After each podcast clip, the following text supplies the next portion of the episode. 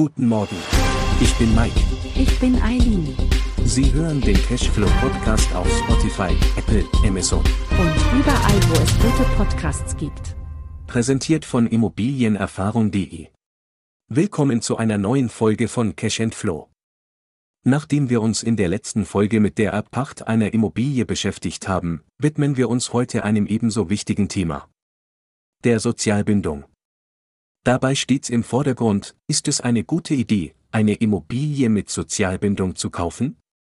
Wir werden Ihnen hier die verschiedenen Aspekte, Vorteile und Nachteile der Sozialbindung im Wohnbau näherbringen. Beginnen wir mit einer Einführung in die Sozialbindung und was sie eigentlich bedeutet. Im Wohnungsbau bezieht sich Sozialbindung darauf, dass günstiger Wohnraum durch öffentliche Mittel gefördert wird. Dies geschieht durch die Bereitstellung von zinsgünstigen Darlehen oder Förderungen für Investoren, die im Gegenzug verpflichtet sind, diesen Wohnraum zu günstigen Mieten anzubieten. Schauen wir uns die Sozialbindung im Detail an. Zuallererst erhalten Sie als Investor sehr gute Konditionen für zinsgünstige Darlehen oder sogar Zuschüsse von der öffentlichen Hand. Allerdings gehen Sie damit auch die Verpflichtung ein, diesen günstigen Wohnraum an einkommensschwache Personen zu vermieten. Nur Personen mit einem Wohnberechtigungsschein dürfen hier eine Wohnung mieten. Wie lange sind Sozialwohnungen eigentlich gebunden? Käufer sind so lange an die Sozialbindung gebunden, bis die öffentlichen Darlehen zurückgezahlt wurden. Nach der Rückzahlung müssen sie dann weitere 10 Jahre warten, bis die Nachbindungsfrist endet und die Sozialbindung ausläuft. Ein weiterer Aspekt der Sozialbindung ist die Begrenzung der Miethöhe und der Mieterhöhungen. Der maximal zulässige Mietpreis wird durch die sogenannte Kostenmiete begrenzt. Diese Miete berücksichtigt die tatsächlichen laufenden Kosten, die Finanzierungskosten und die öffentlichen Baudarlehen, aber nichts darüber hinaus. Dadurch soll sichergestellt werden, dass den Mietern nur die Kostenmieten in Rechnung gestellt werden. Während dieses Zeitraums dürfen Mieterhöhungen nur alle 3 Jahre und gemäß dem Verbraucherpreisindex erfolgen. Sobald die Nachbindungsfrist endet, können Sie die Mieten regulär nach § 558 des Bürgerlichen Gesetzbuches anpassen. Lassen Sie uns die wichtigsten Aspekte der Sozialbindung noch einmal zusammenfassen. Erstens ermöglicht sie die Schaffung von günstigem Wohnraum durch die Unterstützung öffentlicher Mittel. Investoren profitieren von sehr guten Konditionen für Darlehen oder Zuschüsse. Gleichzeitig sind sie jedoch verpflichtet, diese Immobilien an einkommensschwache Personen zu vermieten. Eine weitere Einschränkung besteht darin, dass der maximale Mietpreis durch die sogenannte Kostenmiete begrenzt wird. Dies bedeutet, dass nur die tatsächlichen Kosten, einschließlich Finanzierungskosten und öffentlicher Darlehen, in Rechnung gestellt werden dürfen. Eine besonders wichtige Komponente der Sozialbindung ist die Nachbindungsfrist, die erst nach vollständiger Rückzahlung der öffentlichen Darlehen von 10 Jahren endet.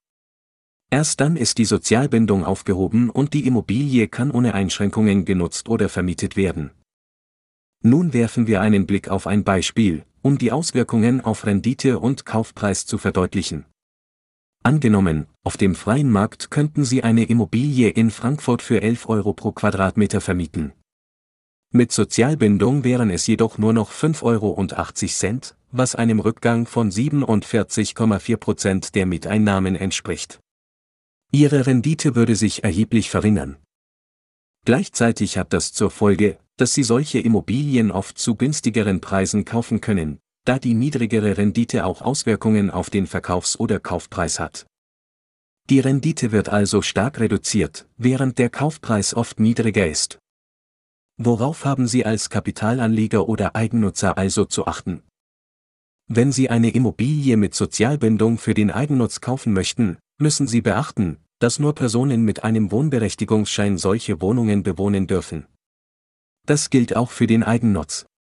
Das bedeutet, dass Sie eine solche Immobilie nur erwerben können, wenn Ihr Einkommen sehr niedrig ist. Falls Ihr Einkommen später steigt, müssen Sie eine Befreiung beantragen.